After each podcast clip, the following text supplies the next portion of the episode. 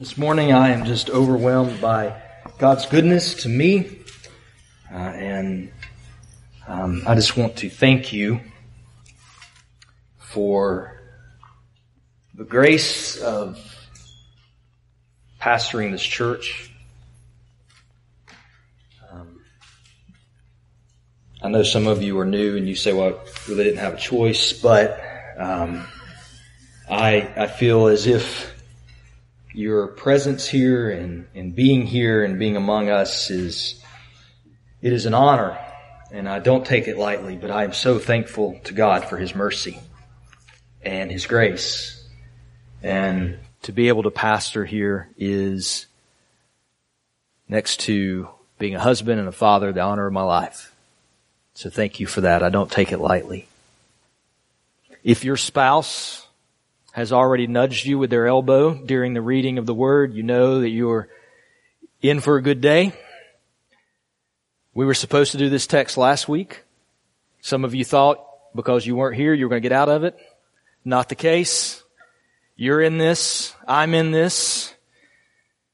And I want to remind us as we start this morning that there is a context to what Peter is teaching. And we've been looking at that context for a few weeks and it really goes back to 1 Peter chapter 2 verse 13. It's kind of a beginning part of this passage of scripture that we are still, or this beginning uh, section of thought that Peter is still going through. And in verse 13 in chapter 2, he says to the church, be subject for the Lord's sake to every human institution, or more literally to every institution that has been ordained for people. And so we talked about this, that the general command is that in your life, whatever institution that has been ordained for you that you are a part of, you should be subject to those who are in leadership of that organization. So whether that is a, your job, whether that is at a church, whether that is in some volunteer organization that you spend time with, whether it is the gym that you go to and the rules that they have, we are to, for the Lord's sake, submit ourselves to every institution, institution ordained for people. And the big picture that we've looked at for several weeks now is that believers submit themselves willingly as servants to others. And sometimes that means even submitting ourselves as a servant to people who don't have great character, who aren't godly. And the only exception to that is that we do not submit ourselves to them if they are asking us to violate God's moral law. We always submit ourselves first to God and so if the institution we're a part of is asking us to do something that is ungodly, then we say no with respect. But if it is not an issue of sin, we submit ourselves to them as servants, and we do this out of submission to the words and the model of Jesus. We don't do this from a position of weakness, we do it from a position of strength. Because we will inherit the earth, and the people of God will judge angels. But we are called to lay our rights aside, just as Jesus did, to serve others. That's what we're called to. If that was the model of Christ, that's the model for us. And so that's what Peter has been teaching us about. Every institution, and he has given three specific examples of this. One to governing authorities, secondly to those who are over you as a master, and now the third example is marriage and the institution of marriage. And this one is the only one of the three in which Peter gives instructions to both the one who is in authority or the lead, in this case the husband, but also instructions to the one who is called to be in submission, in this case the wife. In the other examples, it was just instructions to those who were to submit themselves. But in this case, it is to both. The one who should be in submission and the one who is submitted to. And I think this is telling. I think this shows us that Peter's aim in this particular instruction is pastoral. that he is giving pastoral instructions to both parties in the marriage, the husband and the wife. And I want to say to us at the very beginning, and I, tr- I trust that in general as a church, I don't think this is our method of how we approach scripture, but I, I do know potentially a temptation toward this in all of our hearts, as well as uh, the potential is there that this is how some of us do approach scripture. And that is that we would look at these instructions and that our first thought is how archaic, how old, how out of touch with reality and culture. And before we say that, I want to encourage us to think about both the context, but also the problem. There is a problem that Peter, in these pastoral instructions, is trying to correct. And unless we understand what that problem is, we're not going to understand and be able to affirm the instructions that he is giving as he is inspired by God. So to begin with, let's go to Ephesians chapter 5, a passage that I imagine you are familiar with, but these are kind of parallel instructions that Paul gives to marriages as well. So if you have a Bible this morning, if you would go to Ephesians 5. If you do not have a Bible today, if you don't have a copy of God's Word, if you're watching this replay later and you do not have a copy of God's Word, we would love to gift you a copy from our church. And so if you'll let me know that before you leave today and we will give you a copy of scriptures that you can use to study.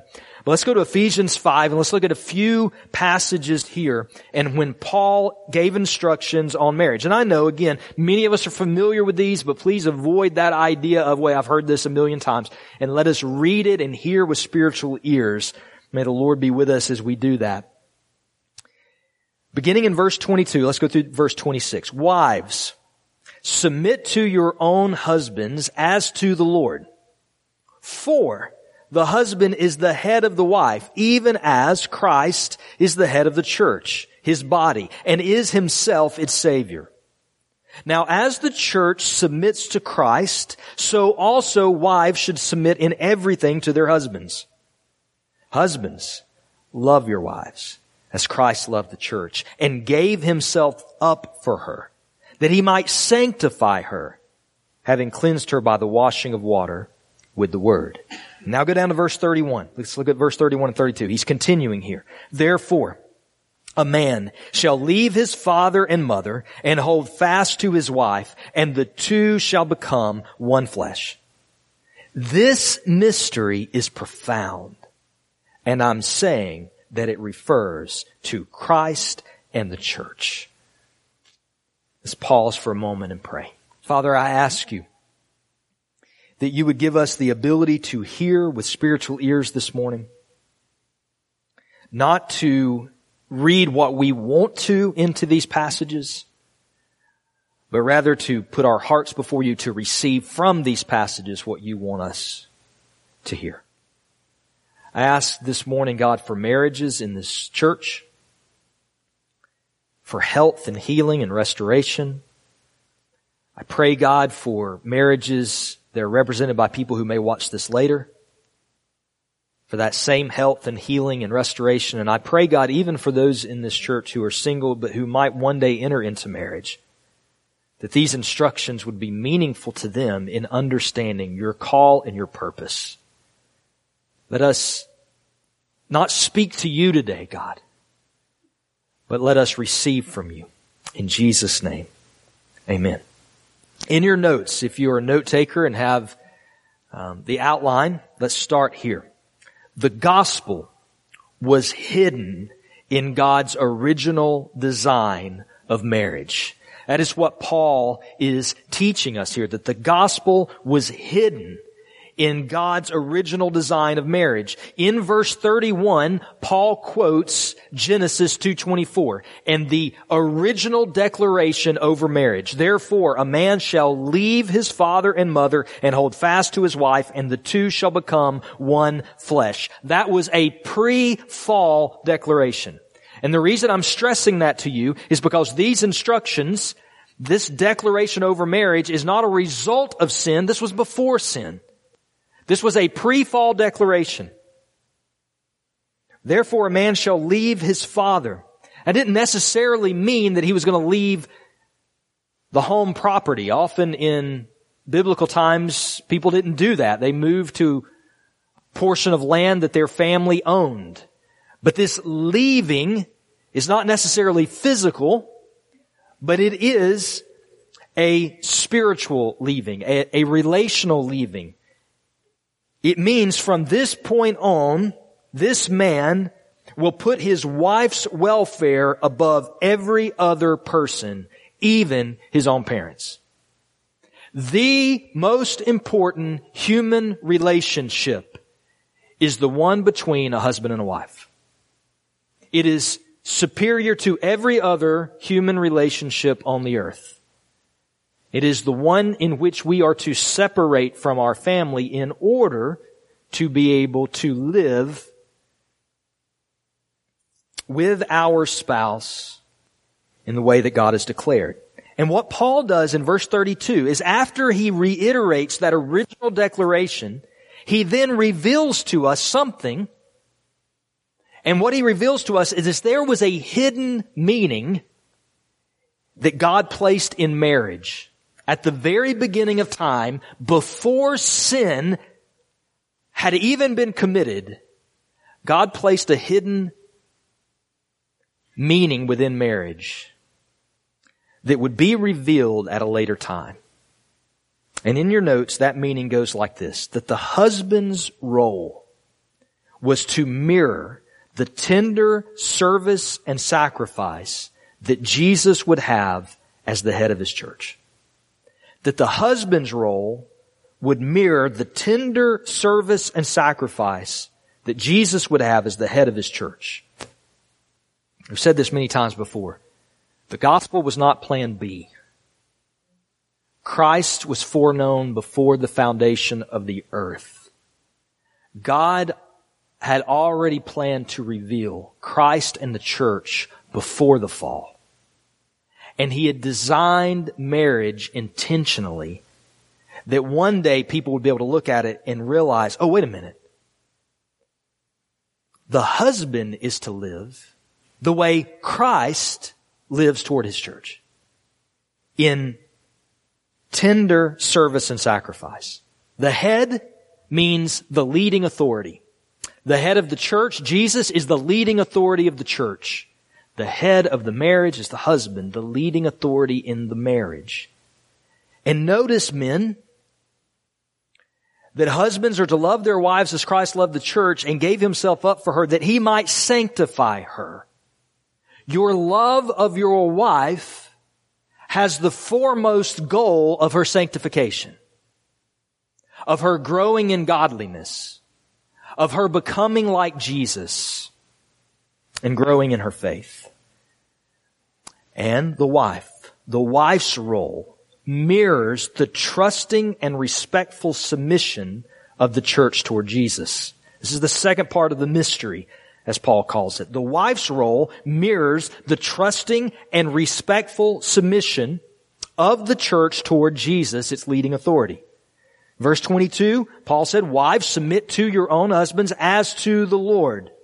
Submission of a wife to her husband is directly connected to her submission to Jesus.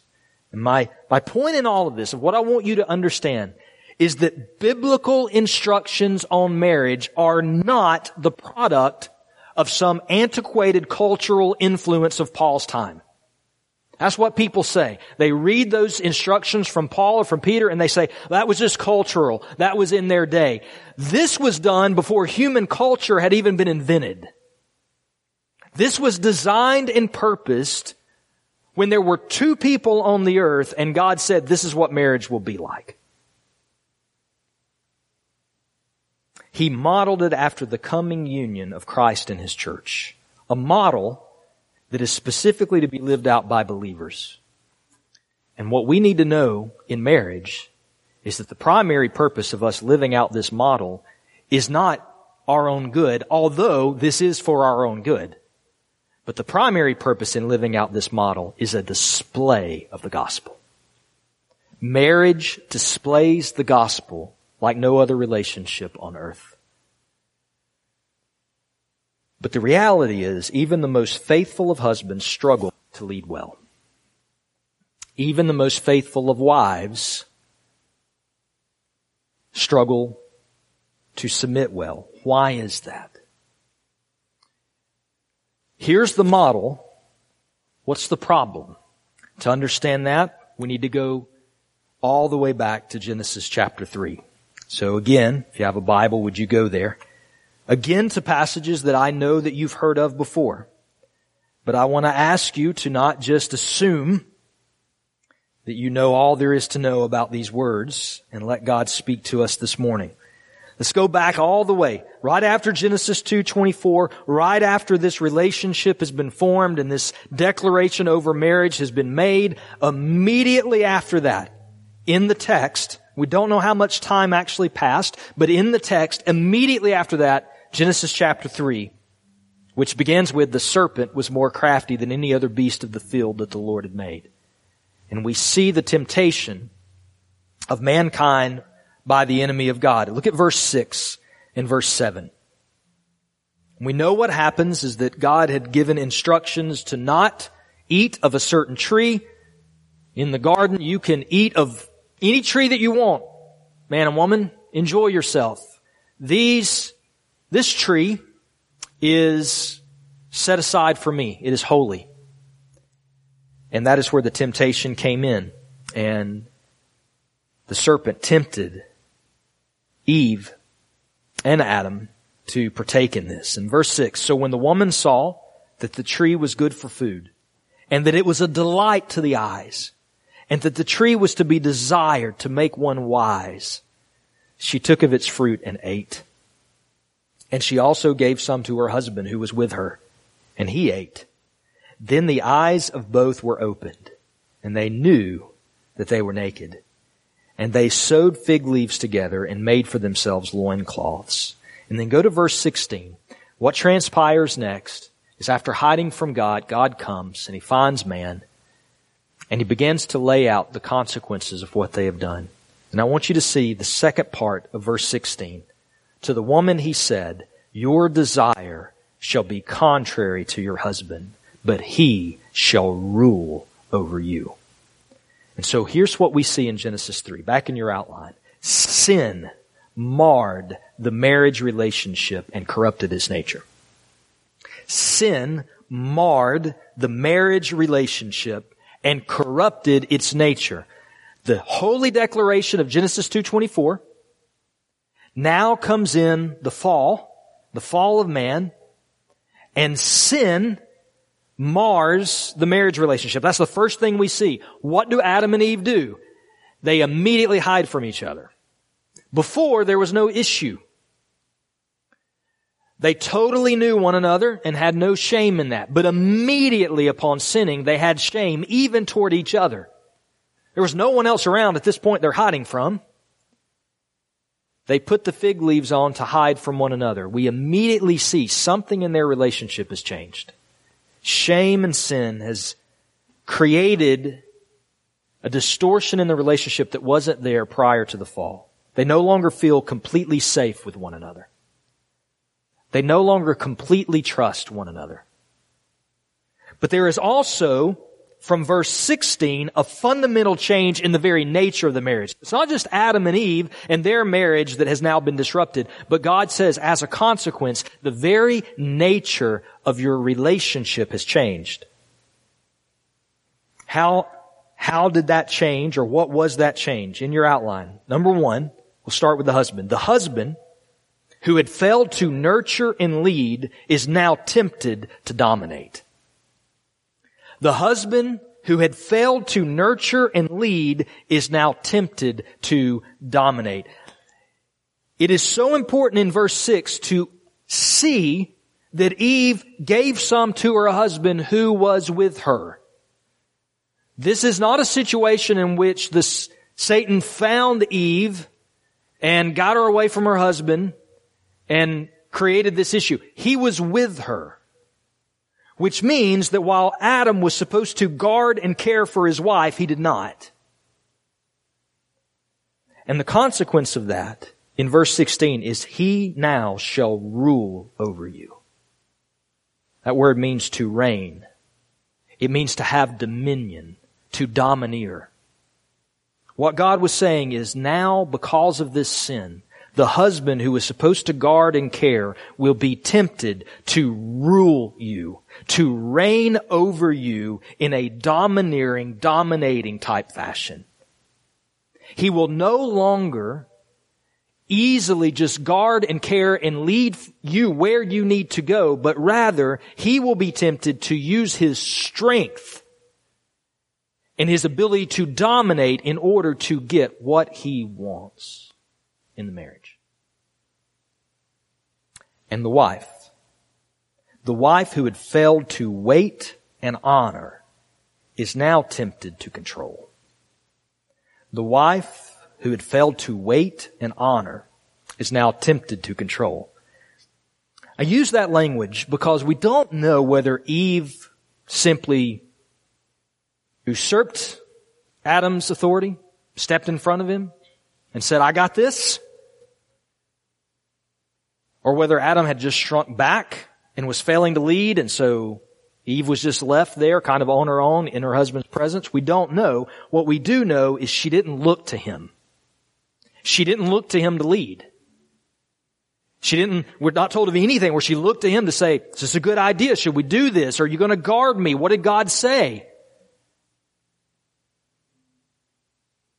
And now, God says, from this point on, your desire shall be contrary to your husband.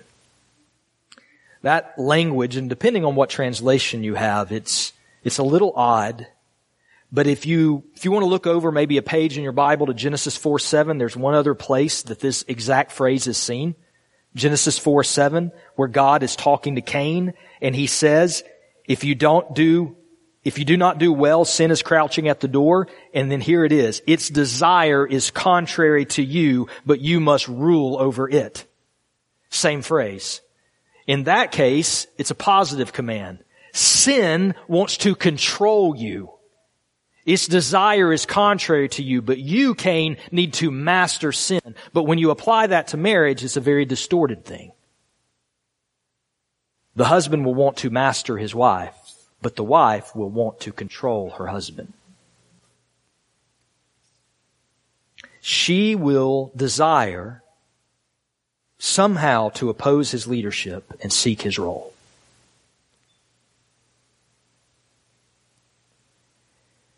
Sin corrupted the very nature of marriage. From this point on, it went from God's design, Genesis 2.24, that Paul said was a hidden mystery to be revealed later, that marriage was supposed to be built on Christ in the church, and it has went from that loving, sacrificial husband respectful, trusting, submissive wife to an ongoing struggle for power. And we see this in every marriage. Every one. If you are married in this room, you have dealt with this in some way. If you are to one day be married, you will deal with this in some way. It may manifest itself differently in different ways in different marriages based on different personalities. Some of us, some of our marriages, we've learned how to deal with this in gospel ways. And so it's not as much of a problem for us as it once was. And praise God for that. But in every marriage, there is a temptation of a struggle for power. And often, often, it will come from a husband who wants to take authority by dominating even at times bullying his wife with his strength. Whether that is physically or emotionally or mentally. And a wife who in some way tries to exert control, often in more subtle ways. Typically, and this is, I say typically because it will not meet every single situation and circumstance. But typically, if a husband is dominating his wife, that is very visible. It may be hidden to people outside of the marriage and the family, but it is typically very visible. Sometimes trying to control your husband is not as visible. It's more subtle. But I think what it means is that you know what to do and how to act to get the outcome you want. And you do that in order to control, in order to grab authority. And before you trip over the language that I'm using, understand this is not about how bad people are. This is about how deadly sin is. This is what sin has done. It is why we are so desperately in need for Jesus. It is why we are so desperately in need of the gospel. It is why in every one of our marriages, the gospel must be central. And it is why in any of your marriages, any of you who decide one day you want to be married, the gospel must be central. Because this struggle for power will take place. It will rear its head at inopportune times on Christmas Day.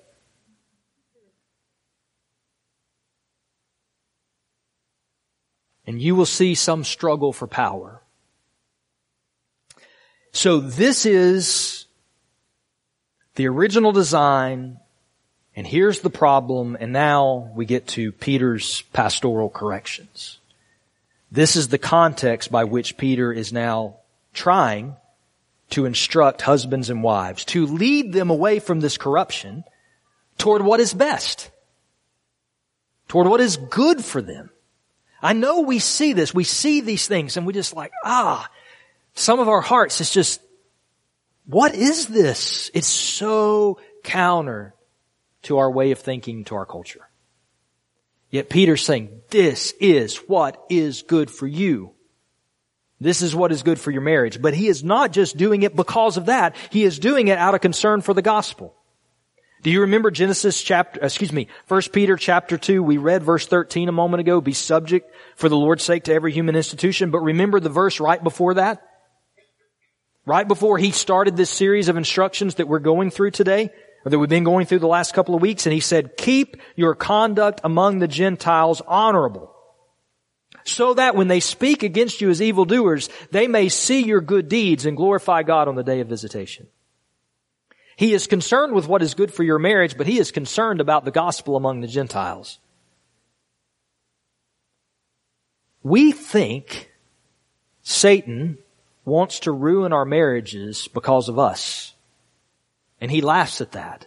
He wants to ruin marriages because he doesn't want people to see the gospel that is supposed to be displayed in those marriages. That's what's at stake here. Your good, God's glory. So let's look at some of these instructions that Peter gives us. Let's start in verse 7. We'll start with the guys. Likewise, likewise tells us that as he's given these instructions, he's just given some to the wives, and he's saying now, likewise, husbands, same line of thinking here. And in your outline, Actually, let's read the verse first. Likewise, husbands, live with your wives in an understanding way, showing honor to the woman as the weaker vessel, since they are heirs with you of the grace of life, so that your prayers may not be hindered. Now in your outline, to husbands, here's the instruction. Strive in the Spirit for boldness to lead with a gentle temperament. Strive in the Spirit for boldness to take the lead with a gentle temperament. We saw this in Ephesians 5. We see it here. You are the head of the family. Husbands in this room, future husbands, lead your families. It has been the one constant I have seen in 18 or so years of pastoral ministry a failure of husbands to lead their families. We are blessed at Agape with many, many good men who love their families and lead them well. And I think that is character of our church. We're not perfect in it. But I do believe it's a character of our church. But I've seen so much strife over the years, many, many times in families whose husbands are just not leading. Lead. You're the head of your wife. You're the head of your family. I heard it said years ago very well. It is not a question of who the leader of the family is. It is a question of what kind of leader they are. One day, as a husband, you will stand before God and you will give an account for leading and pastoring your family. And the strength of your wife's personality is not an excuse. If your personality is more of shrinking back and your wife has a personality that's a little bit more domineering, it doesn't matter. You are to lead. But you are to do so with a gentle temperament. Sometimes our issue is not that we're not leading, it's that we're not leading in the right way, with the right attitude. Husbands, repent. Putting aside every hint of desire to not do the work of nurturing and guarding and caring. Here's the easy road. The easy role, the easy road is to domineer, dominate, and control with your strength. Lead with your strength. That is the easy road. The harder road is to do the work of nurturing and caring and guarding. But that's what we're called to do. Repent of where you've not done that work and repent where you have replaced it with a domineering attitude and in Christ set yourself to sacrifice to see that your wife is fulfilled and growing in godliness. That's the call.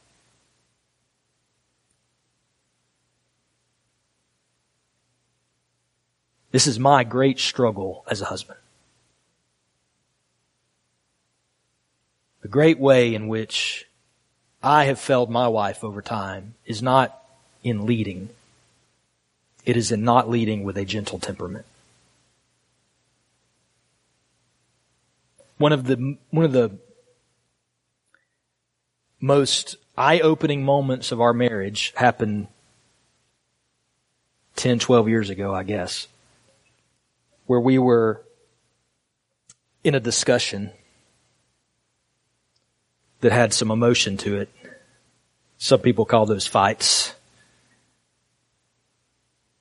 But I will never forget her looking at me at, in this, not in prideful arrogance or berating, but just with this bewilderment and saying to me, I will never be able to out argue you. Ever.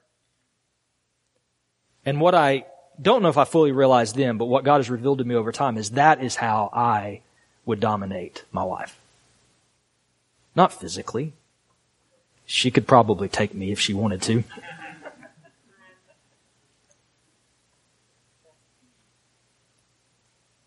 But as some of you know, I can talk and I can debate.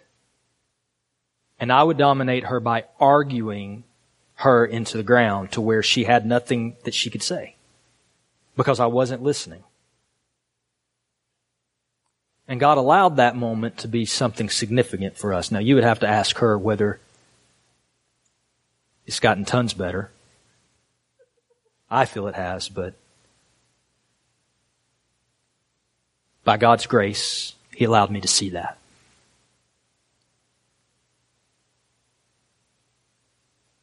Wives, verse 1 and 2. Pastoral instructions to our wives. Likewise, wives, be subject to your own husbands, so that even if some do not obey the word, they may be won without a word by the conduct of their wives, when they see your respectful and pure conduct. So in your outline, here's the instructions to the wives. To wives, strive in the spirit for the courage to honor your husband's role with a peaceful disposition.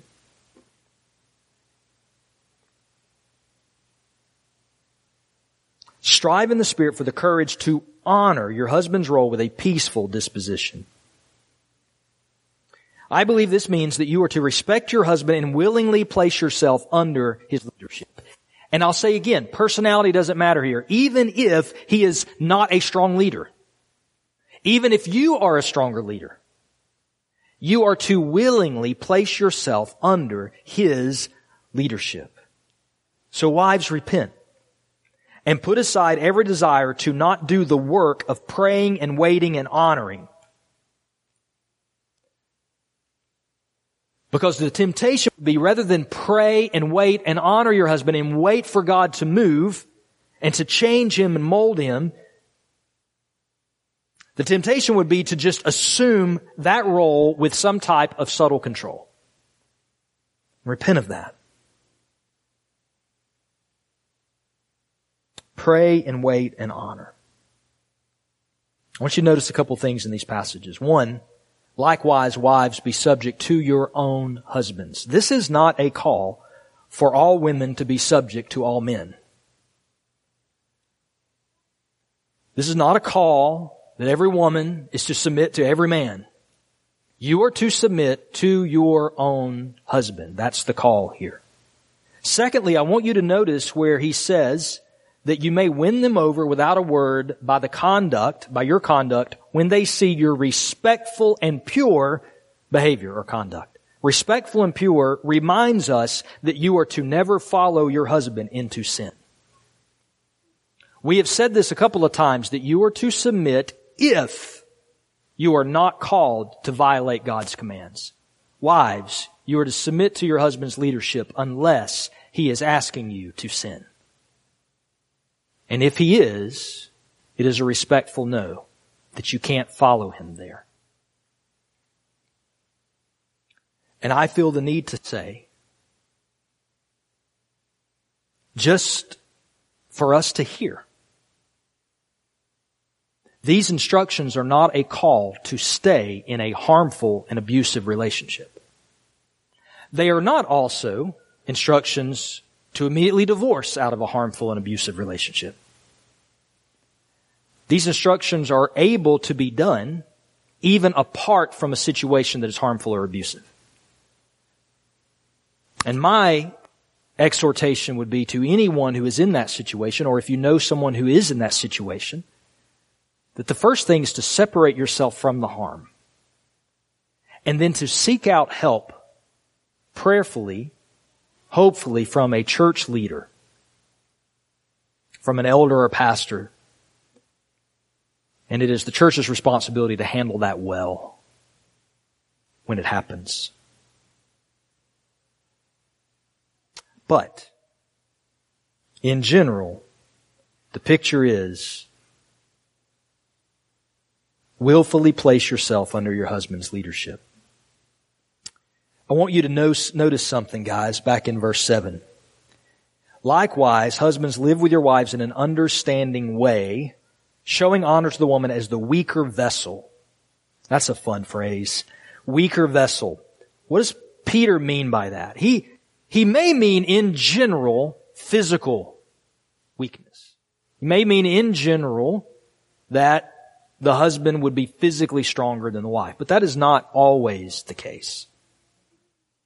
I do also believe he could mean emotional strength.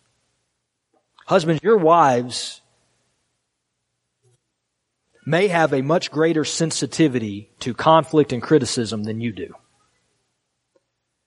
Sometimes, guys, we could just say things to one another. We can be critical. We can apologize and move on. Sometimes for ladies, that sinks into their spirit. They assume that, take that in. They are a weaker vessel in some way, weaker to you in some way, and that is why you must not be harsh with your spouse. Colossians 3:19, that's actually the instruction. Colossians 3:18, wives submit to your husbands. Colossians 3:19, husbands love your wives and do not be harsh with them. Have a gentle temperament. I believe that if a husband interprets his headship to mean he has the avenue to be harsh and critical toward his wife is totally not following biblical commands or wisdom. I also believe that if a husband interprets, interprets his headship to mean he makes every decision in the household, and he doesn't respect his wife's insights or her gifts, I think that is a misapplication and ultimately it's unhealthy. And quite honestly, I think it's a foolish way to lead a family. In verse 7, when he says live in an understanding way, husbands, he's saying live in knowledge. That's actually the literal word there. Live in knowledge, a knowledgeable way. I think what he is saying there, live in an understanding way, live in a knowledgeable way, is certainly you should live in a knowledge of God's Word and how to wisely apply that Word to your marriage. But I also think a knowledge of your wife's strengths of her goals, of her needs, of her frustrations, of her gifts, and then lead your family accordingly. Men, study the Word. So you know how to lead wisely. And men, study your wives. So you know what they need and how you can help them and lead them accordingly toward health and enrichment. And in the final analysis, the husband has headship. That's the big picture here. Which means that he has responsibility for leadership in the home and making decisions that impact the entire family. And the wife is to express an attitude of deference toward that role that he has that is reflected in her words and in her actions and in her attitudes. Just like we can lead but not lead well because we don't have a good attitude about it. We can submit, but not submit well because we don't have a good attitude. We, we could say, I'm going to submit to what you're saying here. And I'm going to sit back and hope it all blows up so I can point it out to you. That is not the type of submission that we're called to. Or that wives are called to. Words and actions and attitudes should reflect that we're prayer, prayerful for our husbands and that we're hoping that they lead well. And that they lead us well. They lead their wives well. Please keep in mind that God-given roles are about order and gospel, not value and importance. God-given roles are about order and gospel, not value and importance. Look again at verse 7. Show honor to the woman as the weaker vessel since they are heirs with you of the grace of life. Men and women, husbands and wives are completely equal before God in spiritual privilege and in status and in the ability to make an eternal impact. We are all children of God. We are brothers and sisters in the faith in Christ. This is not about value and importance. For the husband, the issue of headship is not about having privilege. It's about having a grand responsibility. And for wives, the issue of submission is not about inferiority. It's about a beautiful reverence. And both the husband and the wife together, obeying the roles they've been given, pursue the glory of the gospel and the peace of their marriage through mutual, unselfish submission to God's design. Before we move into the life truth to end this, I, I want to address verses three and four because I believe it needs addressing here. So let's go back and read those. Still speaking to wives, do not let your adorning be external. The braiding of hair, the putting on of gold jewelry or the clothing you wear, but let your adorning be the hidden person of the heart with the imperishable beauty of a gentle and quiet spirit, which in God's sight is very precious. To understand what is being said here, and it is critically important what is being said, but to understand, we need to make sure we understand what it's not saying. You cannot use this text and say this is a prohibition against braiding hair and wearing jewelry. Because there's three things mentioned there. The braiding of hair, the wearing of jewelry, and the putting on of clothes. And Peter is no more prohibiting the braiding of hair and putting on of jewelry as he is the pro- wearing clothing. That's not the picture. He is not saying you can't do these things. What is he talking about? Do not let your adorning be external. Adorning refers to what you decorate a decoration. You adorn a tree.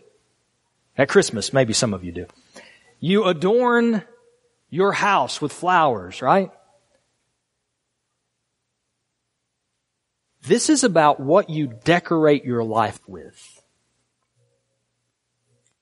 The question he is laying before us, and I think it's applicable to men, but he is addressing this to the wives, to women, is is your focus about how you decorate your life, about how you make yourself appealing and attractive to others, is it in an external focus?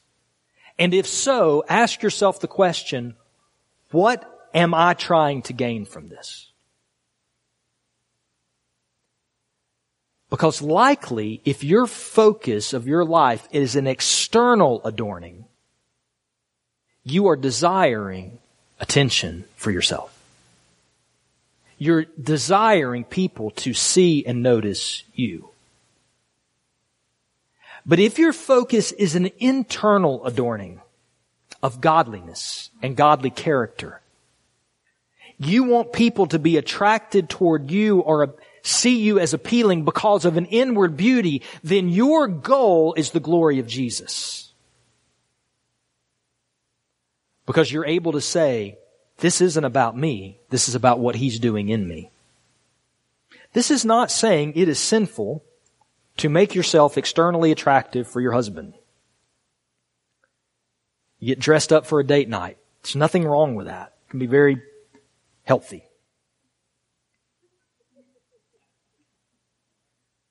That wasn't in my notes. It just came out. This is, this is a warning. This is a warning that you avoid the temptation to focus attention on yourself through external measures the reason I'm taking t- a couple minutes to talk about this is because, listen, this is so, this is so prevalent in our culture. Where women are pressured to find and show their value and their esteem in the attention that is given to them by their external adorning. And men have participated in this. And dads grieve over this. Follow me for just a moment.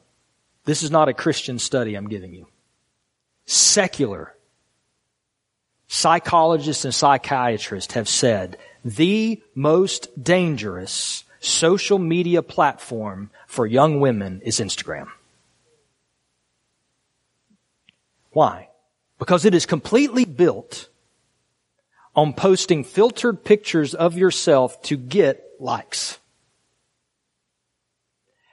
As a matter of fact, Instagram has recently, and just keep following me, Instagram has recently done an update, in the process of doing an update, where you can choose whether or not you hide the ability to see other people's likes on a picture. You can go in there and you can say, I don't want to see how many likes someone else's pictures are getting.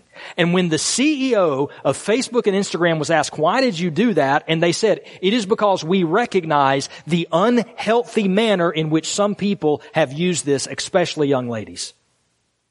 Into which they look for those who are getting the most likes and the most attention and they, they think, well, I need to be like that. I need to look like that. Peter is speaking from 2,000 years ago to say external adorning and beauty is fleeting. Time will take it from you. But the inward beauty of a godly spirit will never be taken from you. And it will point to Jesus. So don't make this text say more than it actually does, but use it to lead your life to not let the external adorning of yourself be what you use to make yourself appealing to others. Let's end here with this question. What if? What if God, what if my spouse doesn't do the things that they've been called to do? And here's this life truth that I want to give us. God has ordained His sanctifying power to flow through the gracious and obedient conduct of His people. God has ordained His sanctifying power to flow through the gracious and obedient conduct of His people. So look at what He told wives. Likewise, wives, be subject to your own husbands, so that even if some don't obey the word, they may be won over without a word by the conduct of their wives. There will always be a time where your spouse is not obeying God. And wives are told here that the answer is not try and take the role of the Holy Spirit. Not try to win them over with your constant words or questions or even preaching, but to primarily focus on you and how you are living before God and trusting Him. Wives, even if your husband is not a believer, which is, I think, what Peter's addressing here, you could win them to the gospel with pure conduct. This is not a prohibition against you ever sharing your feelings. I think that would be an unhealthy marriage.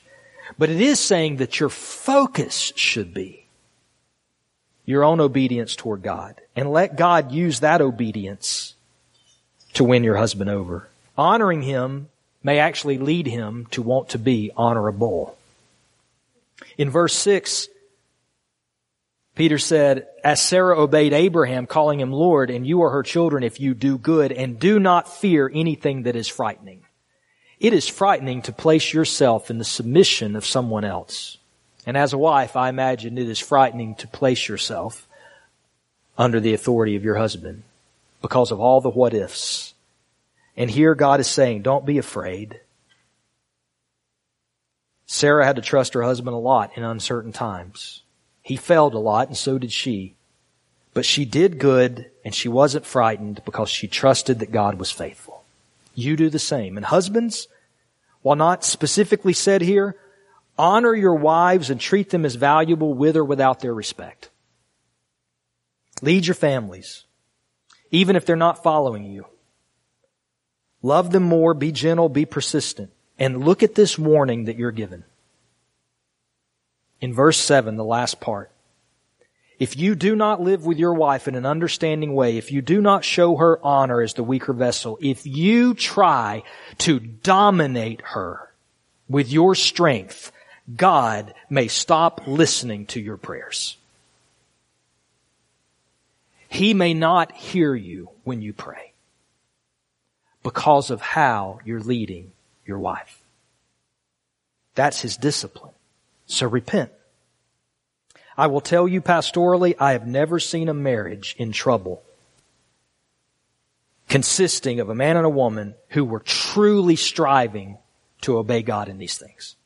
Yes, they would have difficulties here or there, but I mean really deep trouble. Every really deep situation I've ever been brought into, most of the time it was a situation where the marriage was suffering because one or more people had abdicated their responsibility and the other person was waiting on them to be faithful to what God said before they were faithful to what God said.